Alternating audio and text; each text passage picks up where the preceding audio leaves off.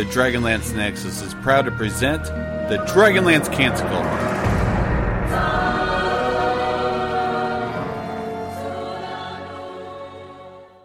Greetings, friends and fellow companions, and welcome to another exciting episode of the Dragonlance Canticle. Getting the heck out of Solace faster than people are leaving Twitter. I am Trampus Whiteman. Uh, I am likewise fleeing Kalaman because the dragon armies are on the march and Dargard keeps not too damn far away. I'm John Ryan. Hi, I'm Megan. You can still find me on Twitter at Miss Megan J for the time being, as long as there is a Twitter. Fingers crossed. I guess we'll just have to wait and see. And I'm Weldon Chen. I am secretly on Twitter and with three different people. Um, can't name them, but you know, you'll you'll notice an effect when you'll see like trolls fighting each other at the same time, causing chaos and, and strife as everyone flees Twitter. and that's our uh, cast of characters for tonight, folks. As you can tell, we're recording this right after Elon Musk has taken over Twitter, and uh, there's all sorts of drama there that I won't get into. You can, however, follow uh, the Dragonlance Nexus on Twitter at DL Nexus. So check us out there, and uh, we're all over the interwebs. So look for us wherever. It has been an interesting time. We are uh, just like two days away from the the early release version of of Shadows of the Dragon Queen. Uh, for anybody who ordered the big bundle and got the early access um, digital version, so looking forward to that coming out and to hear everybody's reactions. I'm certain reactions are going to be all over the board. Just ask that everybody be kind to each other. You know, remember that opinions about games and art and, and et cetera, et cetera, you know, it's all subjective.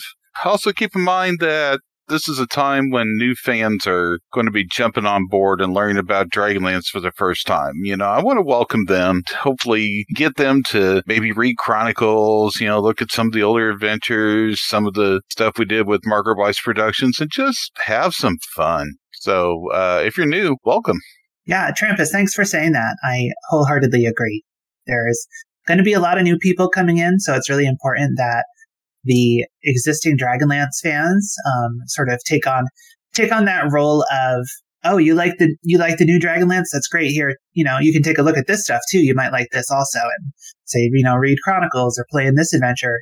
No need to no need to gatekeep or to make new Dragonlance fans feel like the version that that they like is is is not as good because it's not the classic. You know, everybody has to start somewhere. Everybody has to have their introduction somewhere and there's always room to learn and grow and expand um, your love of the setting.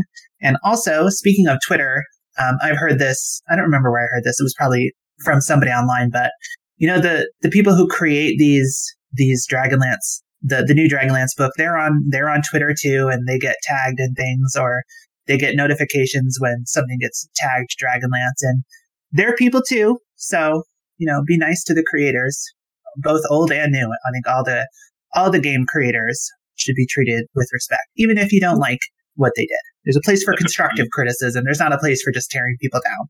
Yeah, yeah. and for any fans and, and players out there, yeah, it, it's keep in mind when you go to a person's uh, the, the DM who's going to be writing the story. Don't be rude to that DM. You don't go to his, you know, painting of Elmore, you know, uh, of a Dragonlance painting, and throw tomato soup on him just because you don't like or you're a silly. You know, be respectful. Enjoy that he loves you know Elmore paintings while you love a different artist, and we're all here to have fun, play Dragonlance, and and be respectful of the fact that Wizards of the Coast may have their own ideas. And just don't throw tomato soup at them. Now let them finish the story they want to tell. Show you their version of Dragonlance, even though it won't be the same as yours. Just enjoy and find what you can take from their stuff for yourself.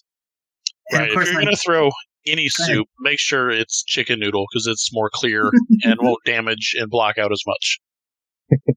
and remember, we've yeah. got uh, the Tasselhoff's Pouches of Everything Revised Edition is going to become a- available on the DM's Guild on, uh, well, the Dragonlance, the book is, or the, the setting is opening up on DM's Guild on December 6th. So keep an eye out for Tasselhoff's Pouches of Everything. It's a perfect way to integrate the the new Dragonlance with the old Dragonlance. It's a it's a nice bridge between the two.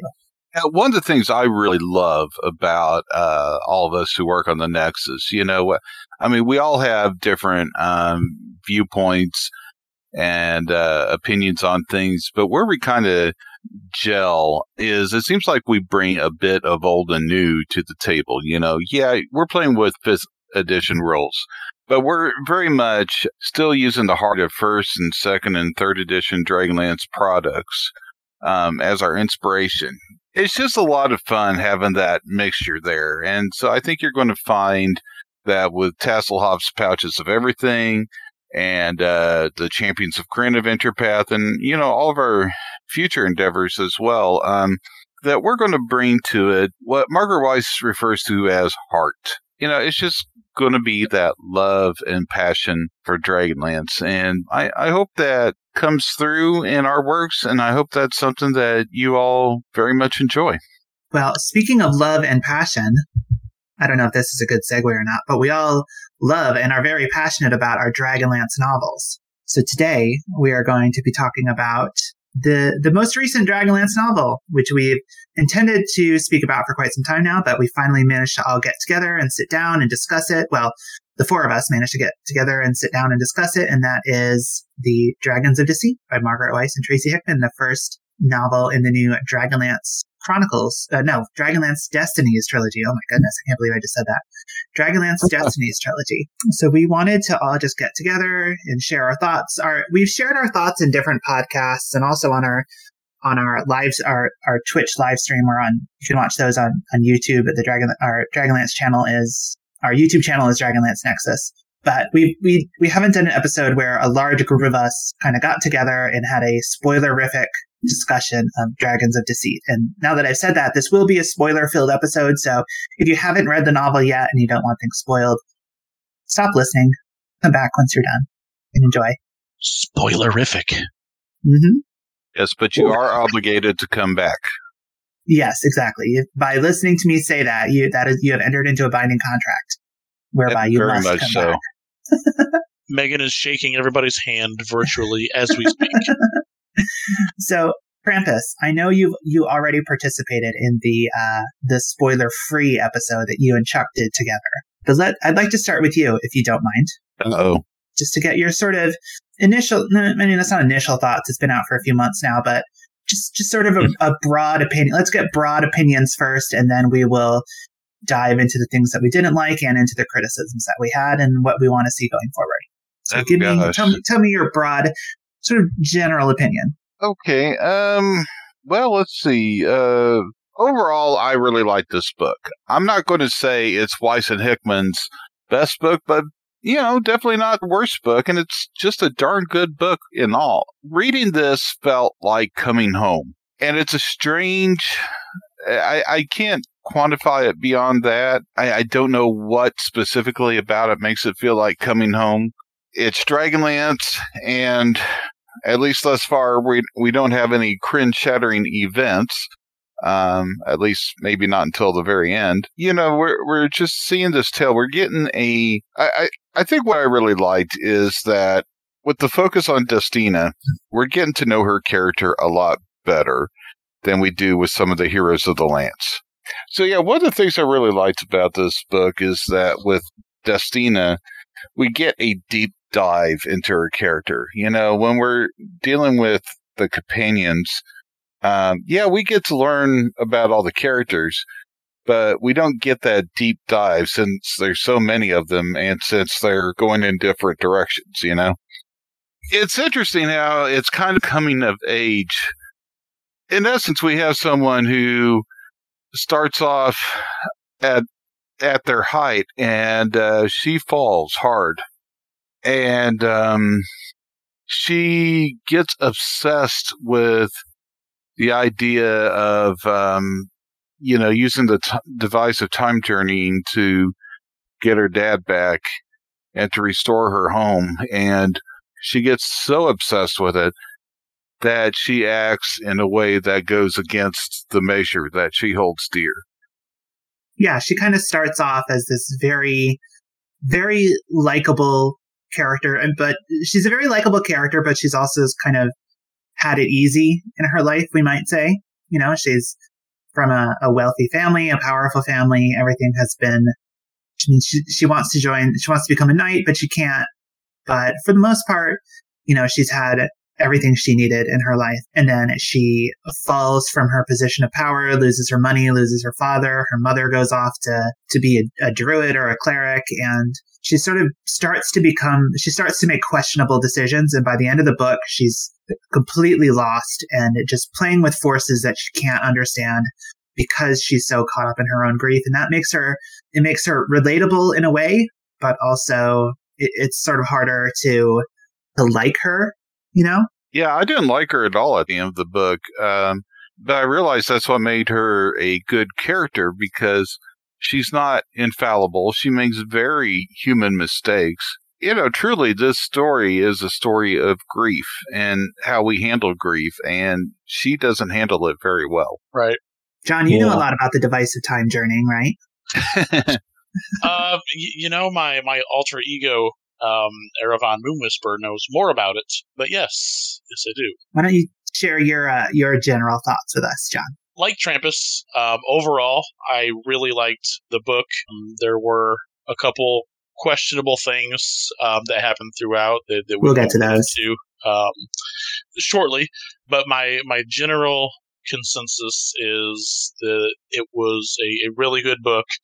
Not their best, but for for not having a new Dragonlance book in you know so many years, it did feel really good to have a new book, and I got it on Audible, um, and I got two copies of the hardcover, one at Gen Con, one at the uh, local store, and uh, you know, so I'm I'm invested in the story, and so far have loved it. Um, I can't wait to see what happens next. And Weldon, how about you? I know you have a lot of I know you have a lot of thoughts on this book. Yeah, well, I'll I'll save people the um, amounts of crazy Weldon coming up with crazy ideas that I shared with um, John and Megan. They had to like sit through politely, go like, "Okay, well, that's kind of weird. It's kind of okay. That's a theory." Mm-hmm. Very politely uh, collecting my thoughts. Um, we are polite. Yeah. when I first started, it just got me right in, like in the first paragraph. It started started going into just, I really love the part of like just how Margaret and Tracy go into the history of, of Destina. As a little girl, what she goes through, um, she's the daughter of a knight who, you know, is very, very progressive and says, I want to make you a knight, but because I can't, I will make you, you know, the head of the household after I'm gone. You will be, you know, the lady of Castle Jerusalem. Yeah, and she she accepts it. It's like, you know, that's not fair as a little girl, but I have the responsibility of my family now. And so that kind of like built up very well, like her nobility, what she wants. You look at her as a as a sacrificing character because she's gonna marry a family in town who actually has money that will actually help her, um, you know, her help her castle deal with repairs and stuff like that. I mean, she finds him, you know, her future fiance, you know, handsome. You know, she may not be totally in love with him, but you know, that's part of what she needs to do as, as you know, the daughter and future lady of the. King. And so there's this feeling of like great nobility in her, self-sacrificing everything that her dad teaches her about, um, you know, Solamnic law and, and the oath and, and parts of the measure. So I thought that was beautiful. And then Margaret and Tracy start taking that away. It's like, here's the War of the Lance. Here's a bunch of goblins and a bunch of hobgoblins who are going to destroy the city while her father's away. My criticism on that for the details is it didn't feel enough that a lot of the women and backup knights were protecting the castle.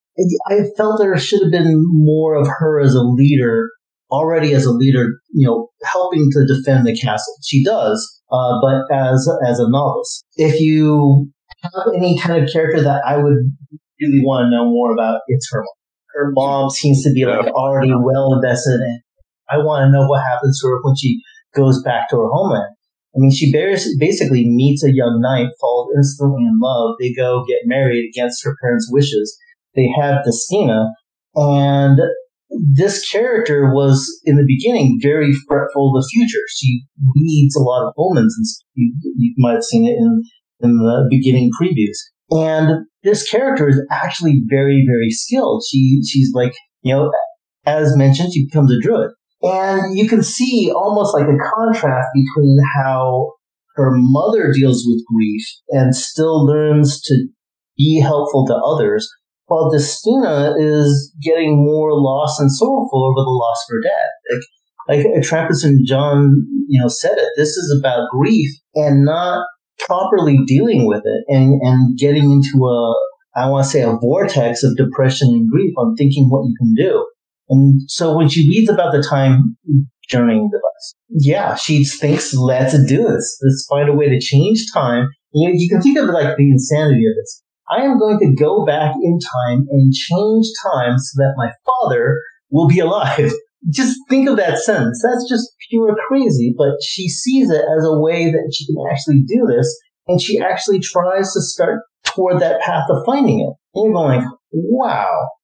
I feel like um, part of what makes Destina interesting, and you kind of touched on this a little bit, Weldon, is that you talk about the way that her mother versus the way that Destina um, sort of both respond to their grief. And, you know, obviously they both feel the loss very, very strongly, but her mother is able to sort of take that grief and channel it into something, you know, channel it into the, the next step of her life. Whereas Destina kind of gets stuck. Um, and it's like, yes. Destina is, I feel like Destina's identity is so wrapped up in her father that without her father, she doesn't quite know who she is.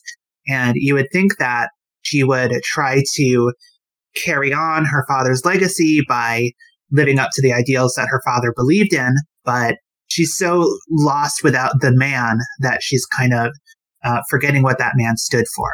And I feel like that's kind of what sets her down this down this dark path where she is messing with, like we said, these the device of time journeying, and then later um, the gray gem. These are probably the two most powerful artifacts that exist on Krynn, and she's playing with them as if they are just, you know, means to an end for her. And she's just, mm-hmm, well, right. my grief is so strong. I want my father back. So I'm going to risk everybody to get what I want. And that's probably why Destina feels so unlikable, even if we, even if we understand unlikable in a good way. I mean, she's written to be unlikable. My sort of response, and this is echoing what, what you all have said is when I first got this book, I wasn't quite sure what to expect from it. I was kind of like worried that Margaret Weis and Tracy Hickman were going to try to sort of try to recapture the lightning in a bottle of of the the cl- most classic Dragonlance, and I feel like they did a really good job by trying something different, writing a story that's much more focused on a single character and sort of this this one character's arc. Maybe it's just the fact that I'm older now. You know, I'm not a teenager anymore like I was when I originally read the Chronicles, but it felt it felt like the right direction for them to go in.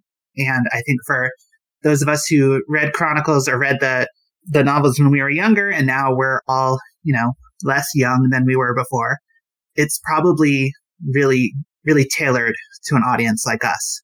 I think they really did a really good job creating a novel for the long term fans. Yeah, yeah. I, I, that's reflected on the logo. You know, you look at it and it says classic Dragonlance. I'm like, wow, they did such a good job with that logo.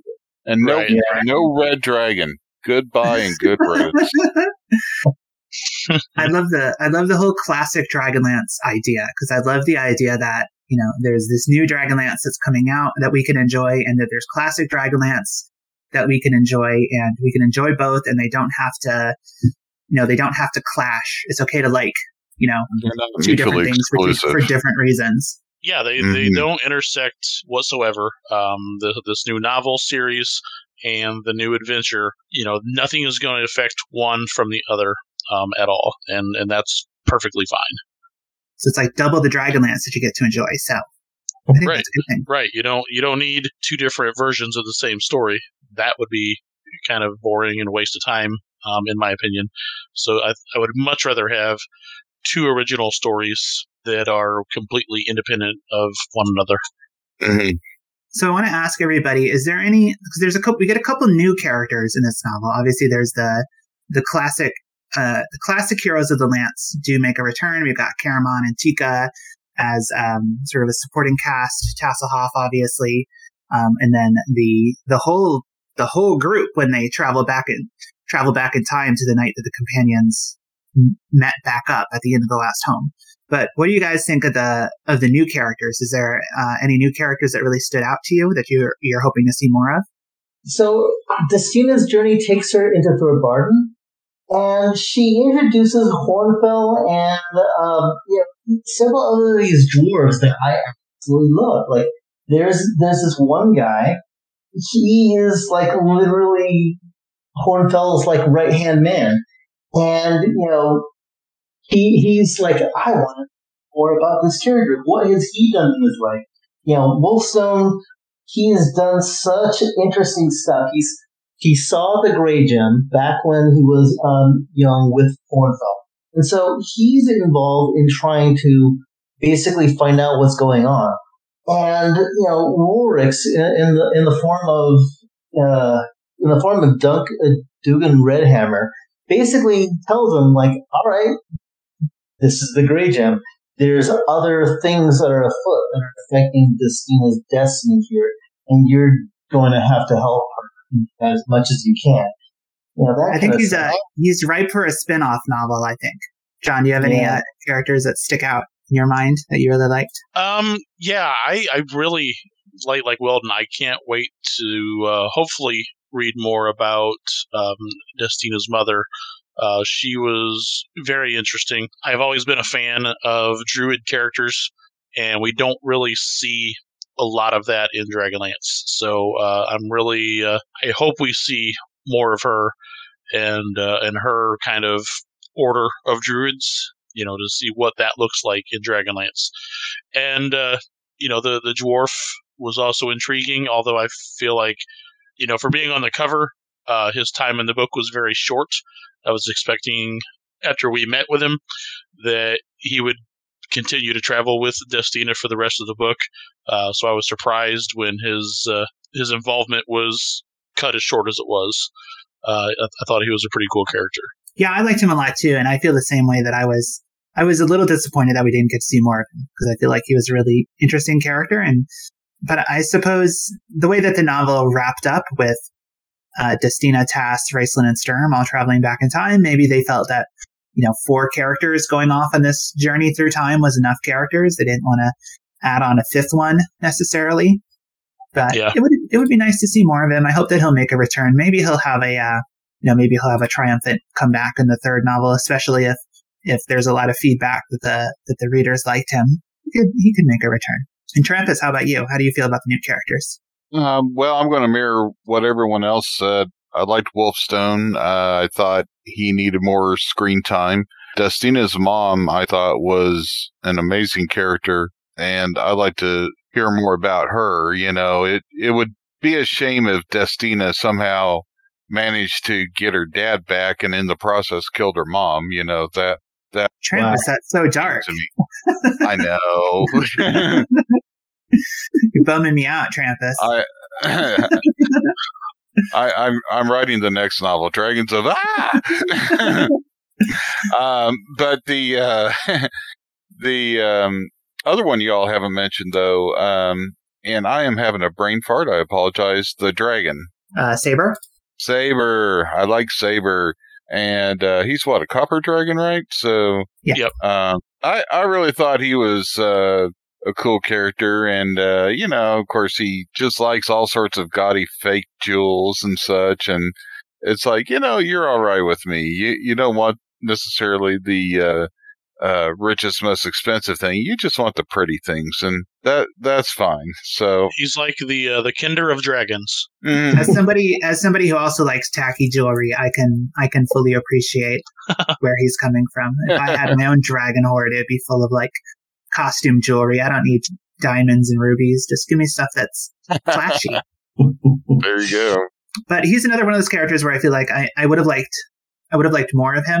I think I was definitely uh, a good idea to include a dragon character in the novel, and Uh, I think that one of Dragonlance's strong suits is the way that dragons are portrayed as characters in the novels. Yes. Um, like they're, they're sure. not just an enemy to fight or just sort of, um, you know, a mount to ride on. They're, they're actually like the friends of the characters and they contribute to the story. And I think they did a good job carrying on that tradition with Saber. I do hope that we will see more of him. I hope that we'll see some interesting dragon characters when we get to the second book and we're in the, and when we're back during the third Dragon War. But I wanted to ask, When was that? a hundred years ago. we'll get to that. We'll get to that.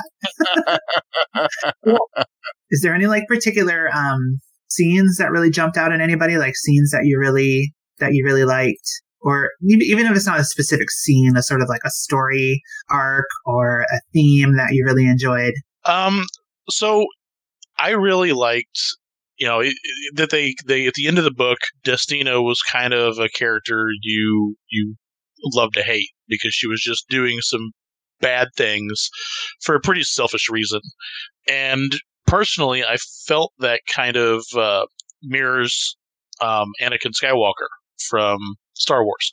Uh, it he's trying to do the thing to save the person that they love the most, but they're just going about it the wrong way and uh, end up getting trapped in this kind of, you know, cycle of not making good choices um, to get to, you know, the point that they want to get to.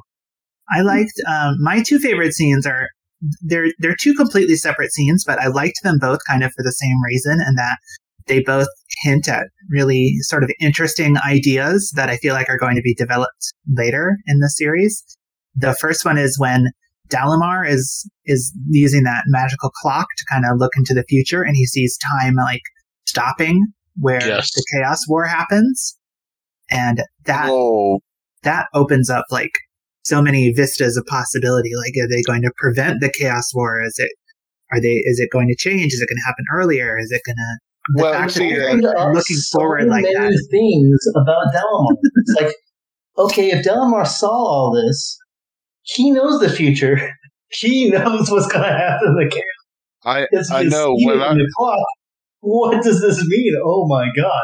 You know, Dalamar had to keep that secret. Or maybe Fizban steps in at the end of the trilogy and says, "You will not remember any of this." oh, great. Yeah, It was all a dream. I Dalamar. remember I remember reading that scene and my jaw just dropped. I'm like, he knew. He knew what was coming. And and he didn't tell anybody. well, he told uh, Justarius, but you know, the thing is, is the two of them knew, and so what did they do about it? And you know, even if they put things into place to help them to to know and to prepare for what was coming, whatever they did, it failed, unless time changes. Well, that's the big sort of what if question because we know that this, we've got the divisive time journeying and the gray gem together. So sort of all hmm. bets are off in terms of is this a different timeline? Is time going to be changed? Maybe, you know, maybe this, this version of events that we're seeing where Dalamar and Justarius are forewarned about the Chaos War, maybe this is kind of a you know, a split off parallel timeline, like the 1980, the, uh, like the alternate 1985 from Back to the Future too. Yeah, Maybe Destina Yeah. is going to change something that'll make it so, so Dalamar and Justarius have foreknowledge of the War of Chaos and are able to prevent it somehow. And, um, and then there's no, no Chaos War, no Age of Mortals, no War of Yeah. Souls. So, so John, Megan, you ready to for me to revisit crazy Wait, wait, wait. theories of Weldon? Before, before you dive into your crazy theory, let me talk about the other scene that I really liked. Um, Okay. was this is the very end when we have Sturm, Raistlin, Destina, and Tasselhoff all go back in time to the Third Dragon War. Because to me, I love the I love the pairing of Raistlin and Sturm together because they're I, I feel like the two characters are very alike in a lot of ways, but they have such different worldviews that they can never quite get along. And it would be really nice to see a relationship between the like a, a, a relationship of mutual respect develop between the two of them that we never got to see um, in Yeah. Autumn Twilight, and then of course Sturm Sturm died.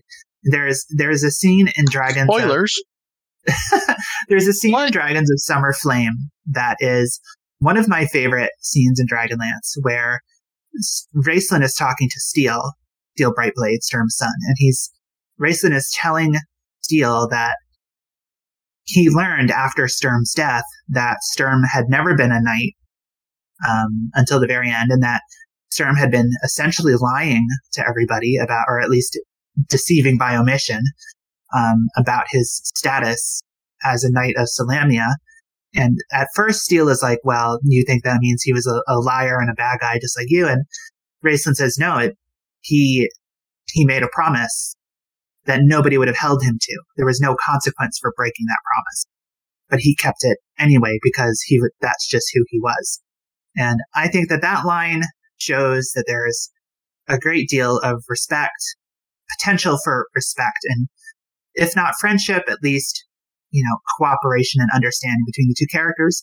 So that's what I'm most for, excited for going forward is to see uh, Sturm and Raistlin becoming, dare I say, Huma and Magius. Oh, Best yes. friends, BFFs forever.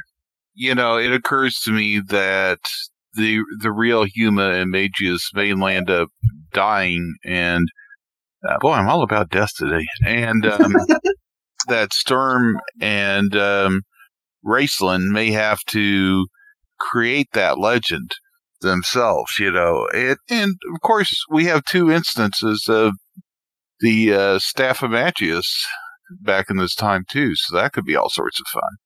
Yeah, that's a good Yeah. point. I wonder if they can talk to each other. Like if the two Well- staffs can kind of sync up. And the no, no, there was there was this is my fourth reading of this book. There was something about two beings or items being together at the same time. You can't do that. That was a rule that uh, that was presented in this book. So the staff of Magius is still one staff of Magius. It is either with Raistlin or is either with Magius, but there, there can't be two at the same time. Just like the Grey Gem can't be two at the same time. And just Well like then- Tasslehoff was not meeting another Tasslehoff when they were together with um, Tanis and Caramon and everyone at you know at the night of the inn with Goldmoon and Riverwind. Weldon, I'm going to give you two minutes to tell us your theory about the timeline in in these books. So, okay, you got two Prepare, prepare yourselves for Starting, levels of crazy. starting now.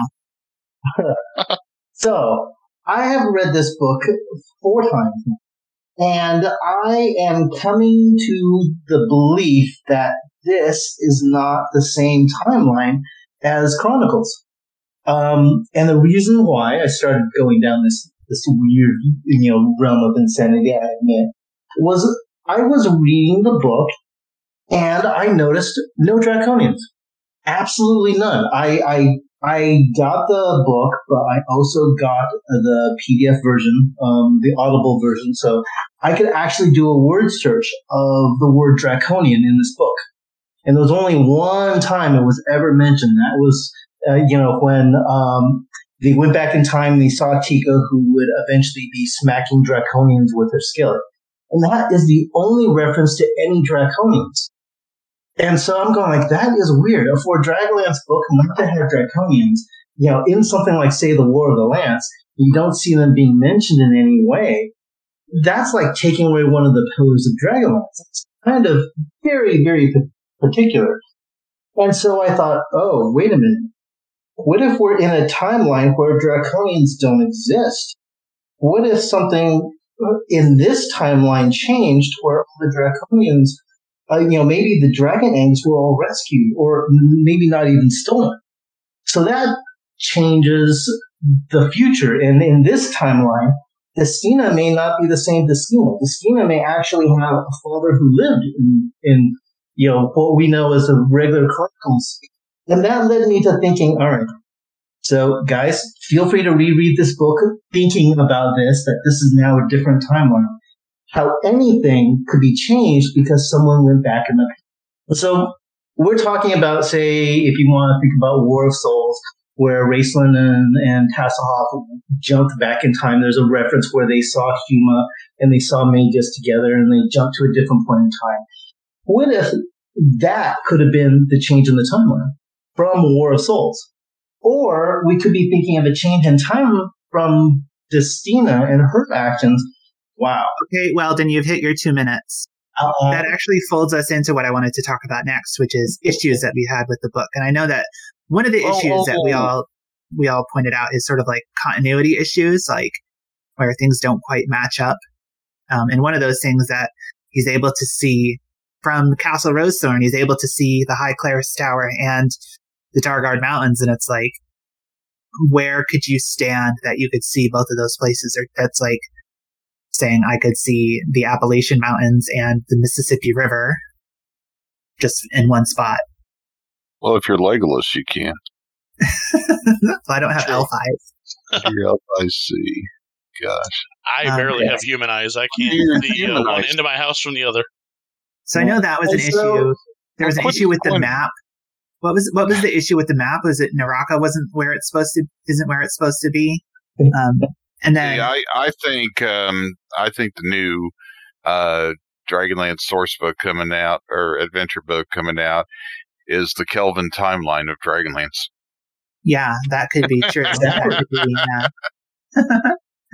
uh, and in this version of Dragonlance, Sturm plays Sturm plays sabotage when he's charging up the stairs to fight Kitiara at the top of the High Clerist's Tower. Um, but let let's discuss the the one thing that everybody under the sun has noticed and pointed out, and I noticed it on my first reading, and everybody did too.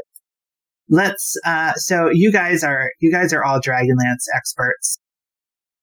How long before the War of the Lance does the Third Dragon War take place? How many years in between those two wars?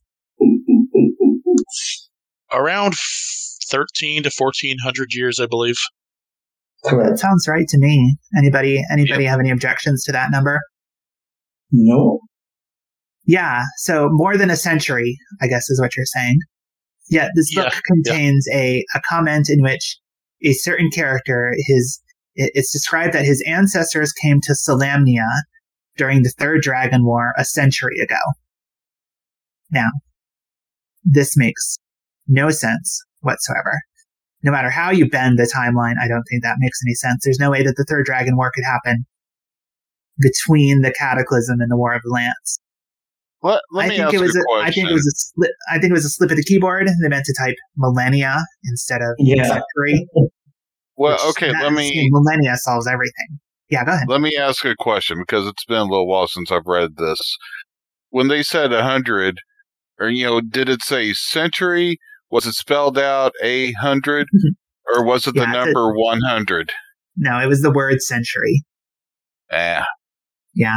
So, I think, you know, you're typing, you're you're thinking millennium, but your fingers type out century. It gets missed in the editing process, and Dragonlance nerds like us make fun of it forever and ever.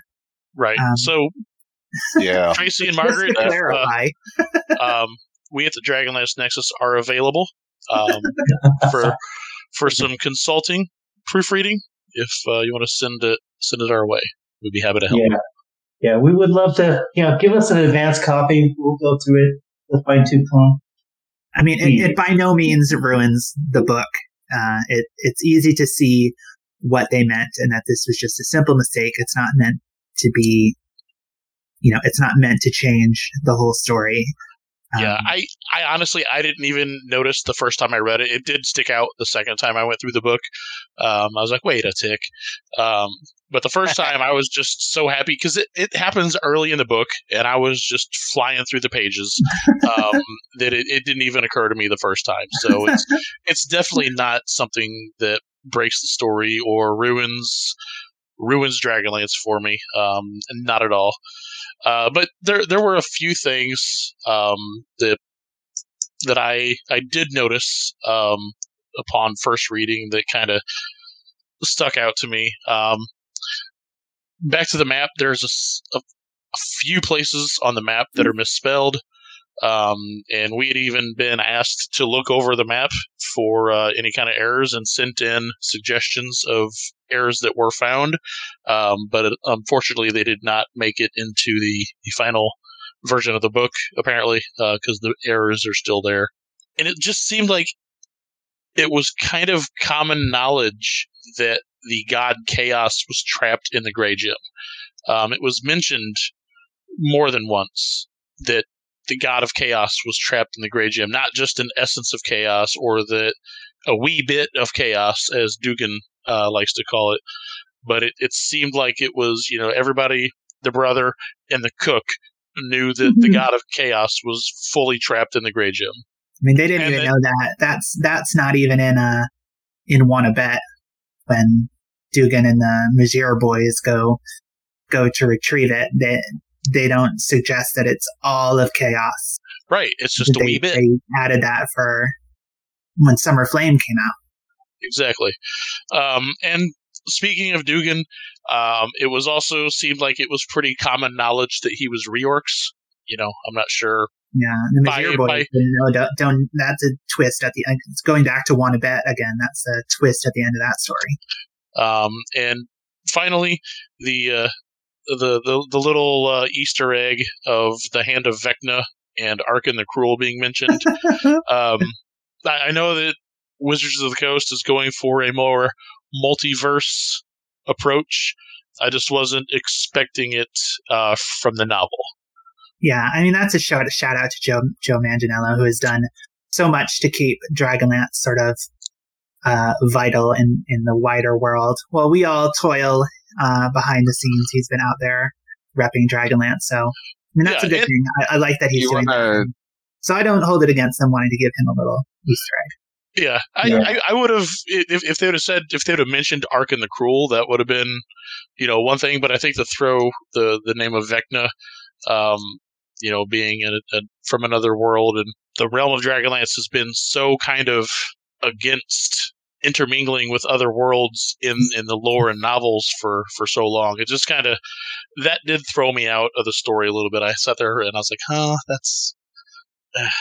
No, no, no, no. I understand. I do understand that it was a shout out to their friend Joe, and you know, I've I've met Joe at a convention a couple times, um, and he is a great dude, uh, a fantastic ambassador for D and D and Dragonlance. So it's no shade to uh, to Joe, no shade to the authors. It just it took me out of it for a second. It did yeah. not me at all. I mean, I I um so I read that, and well, first of all, I, I got to tell you a little secret here. I think I can say this now. You know, I did get an advanced reader copy of the book, and so as I'm reading it, uh, I noticed there's a typo in Archon's name. So I talked to Margaret and Tracy about it real quick. I'm like, yeah, it's supposed to be spelled this way and they managed to get a change in time to go to print. So very pleased very cool. with that. I don't know. For me, it's like it, it's just a nice nod that yes, there is this multiverse out there. You know, it, it reminds me of the days of the Wizards Three when Dalamar and Elminster and Mordenkainen or Mordenkainen, however you pronounce it, um, all met at Ed Greenwood's place. Um, yeah, man, I miss those stories, those uh, little comic strips. Let's, yes. Uh, I, I want to talk quickly about. Um, so these are we've all agreed these are kind of you know small smallish issues, whether it's a mistake or whether it's a little Easter egg. What what about the story that was clearly you know a part of the story intentionally? Would you have some criticisms with and and and would like to see that either done differently in the next book? I think it was Weldon that convinced me that I might be wrong in this in this opinion, but the first the first read through I was like, Tasslehoff is so stupid. Like, why can he not get it through his head that Mary the Kender and Destina are two separate, are, are the same person? I'm like, he knows about magic. Like, why does this have to be explained to him a hundred times? Why can't he get it?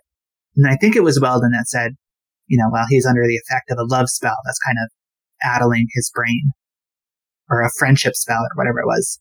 Um, so I guess I can see that. But when I think of Tasslehoff, I think the best version of Tasslehoff is is Tasslehoff from the Legends trilogy, where he's yes. like a really he's really like capable and self assured and understands what his responsibilities are. And I think that arc from Tass at the beginning of Autumn Twilight to Tass at the end of Test of the Twins is one of the best character arcs in all of Dragonlance. And I feel like that continues through into Dragons of Summer Flame. But in the later novels, uh, he starts to get a bit sillier and sillier and sillier. And then in this novel, I felt like he he'd gone from stupid, he's gone from silly to stupid, and that I did not like. It was painful at times. There was one TAS moment that I absolutely loved, though. I'm reading this and I realize TAS got married, and I'm just laughing my butt off about, you know, here's Destina posing as a kender, and she lands up getting married to Tasslehoff Burrfoot, and I'm just laughing at the stupid kender logic and marriage ceremony, and that was all just a bit of good fun, and I. I, t- I just laughed for so long; it wasn't funny. I, I did enjoy that part. It was uh, it was outrageous and over the top, and and I liked it. I agree that it's funny. It, it's a funny idea. It's funny at the beginning, but I feel like it sort of outlives its funniness as the story goes on. Yeah, definitely. I mean, the way she uses him as Mary is is reflective of how far off the track she is as a as a Solamnic um, person of the measure. I mean, she basically lies and lies and lies and lies and tricks and fools people that no, yeah. no knight would ever do. And I think that's the reason why I liked that scene, not for the funniness of it. I mean, I agree with Megan. My first read of it was like, wow, Tasslehoff is just being played for pure comedy, you know, and, and he doesn't seem like the wizened soul he should be in this case. And I mentioned in a previous uh, canticle that uh, my second reading, I came to realization this plays a lot better if he is insane because the magic is affecting his logic. And I would recommend someone, if you want to reread this section in that view and see if that changes him. I thought that was silly. Um, I, I, the rule about a kender getting married because a ring stays on you for like more than a period of time. Now you're hitched. I'm just going like, wow, is that how quickly it goes? So well, maybe most kenders like, never keep a ring what? for more than two weeks. you know, when I and I'm going like, you know, he's under the influence of a spell, and that is just a story that hurts you, and he's just going along with it as an excuse to get married. Ah, okay, I'll, I'll, I'll take that. Is there anything what else? really, really affects me is the story that is some of the stuff at the end of the book that just blows my mind. I mean, you know, when when Sturm and Raistlin go back in time, basically the Magirs were visited by a character we had never seen before, called the Keeper of Souls. And I'm going like, who the mother clutter did this character come from? Like, she's very, very powerful. She realizes that, you know, it's, it's almost like a diet, a, a deity. She knows that Raistlin and Sturm were supposed to be dead, not dead, and you know that they don't exist anymore. They're they're kind of like their souls aren't with her. And I'm going like, wow, I have no idea who this character is like a new god we've never met before. And and you know, I, I would love to have a further explanation from Tracy and Margaret who this person is. I am suspecting this might be Mina. Well, that's an interesting idea. Yeah, and I'm going like, what if in this timeline Mina is not asleep as she was in War of Souls? What if she is awake and this is her job? This is the de- deity's new job, and this is her, and she's playing a role, saying, you know, something's happened with these two. You better warn everyone else that this needs to be fixed. So I did. I, I was love to taken aback by that scene, and it's just like. Yeah Grim Grim Reaper type character just knocks on the door of the inn and is like, "Here, let me let me uh let me provide some exposition to you." Okay, I'm done. Yeah. Bye. Um, I really hope that they they I really hope that they make that pay off in the in the in the next novels because if it's just like a one and done, here's some random all powerful character to just uh, deliver a little bit of explanation to the audience. That's kind of that's kind of weak. Um, but is there anything else that anybody wants to say before we wrap up? This episode? Does anybody have any final thoughts? Um, positive, um, negative, other? One thing that I really liked with the uh, Grey Gem is that mention of how a little chaos escaped. And I'm here like, that alone can mess up everything.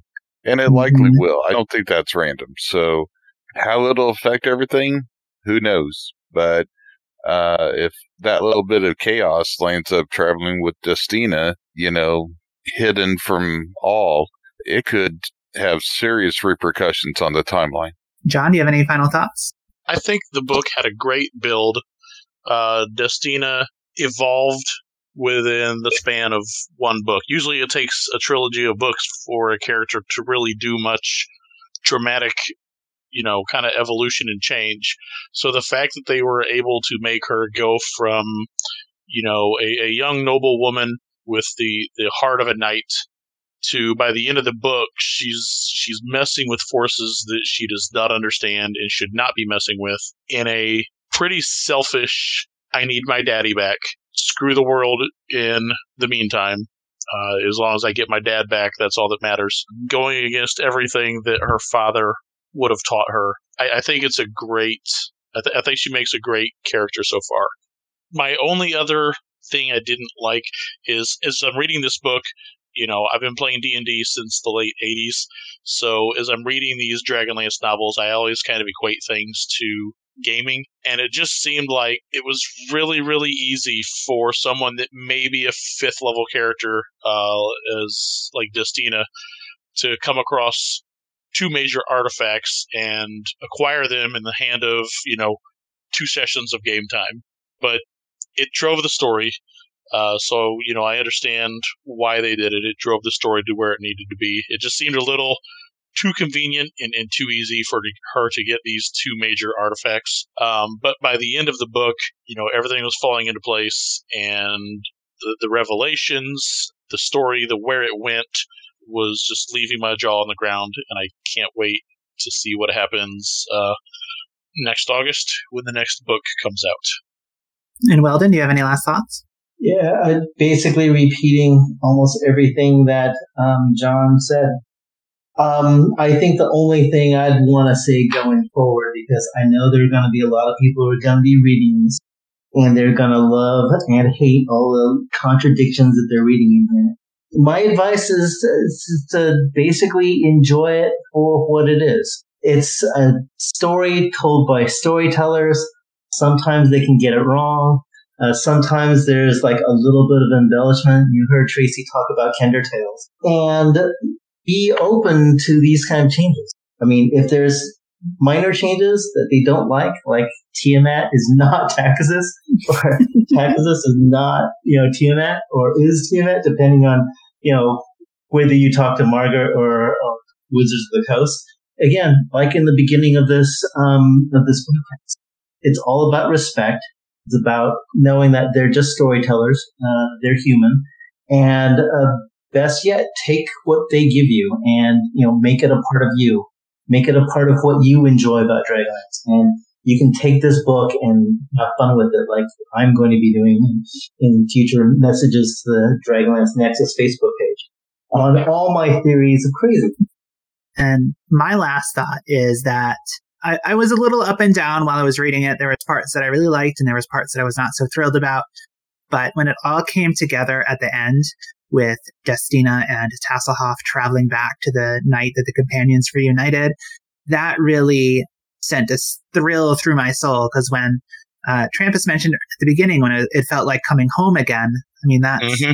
that is the, the homecoming of all homecomings when those friends get back together at the end of the last home at the beginning of, of Autumn Twilight. And it was fantastic to see, to see that moment again after, you know, nearly 40 years. Well, it has been 40 years for me, but to see yeah. that moment again and to see those characters all sort of in their prime again. And, and then, and then for the, the setup for the next novel with the group having gone back to the third Dragon War, which is an era that Margaret and Tracy haven't really, haven't really done.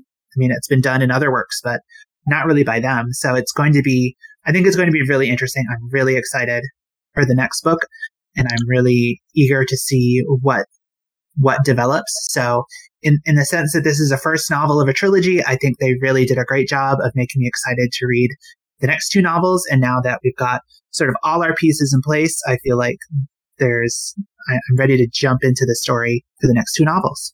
Yeah, I think Um, the the uh, the end part for that fateful night, like seen from a slightly different angle. You know, you're not seeing it from the companion's view; you're seeing it from an outsider's view as they're watching, and then seeing that things aren't quite right, and it just leaves you wondering what the hell is going to happen. Like, where's Fizban? Where's what's happening? Because it's not going like it's supposed to.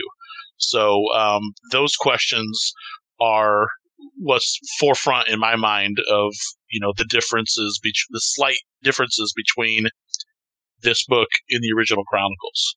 What if Fizban had walked into the inn and introduced himself as Bahamut? What if he walked in with the set with the canaries? Can you imagine? My lord. Well, the question's yeah, where is he? Why We're is gonna- he? We're gonna At have to that save that for another for another episode though to to hash At- that out. Go ahead, Travis. That point that it isn't the continuity in the book that has changed, but in the real world. Because there is no way that Margaret and Tracy are going to put Bahamut and the seven golden canaries in that book. Something's definitely wrong with our world. And I, I, I imagine it has something to do with a little bit of chaos, which would also explain Twitter.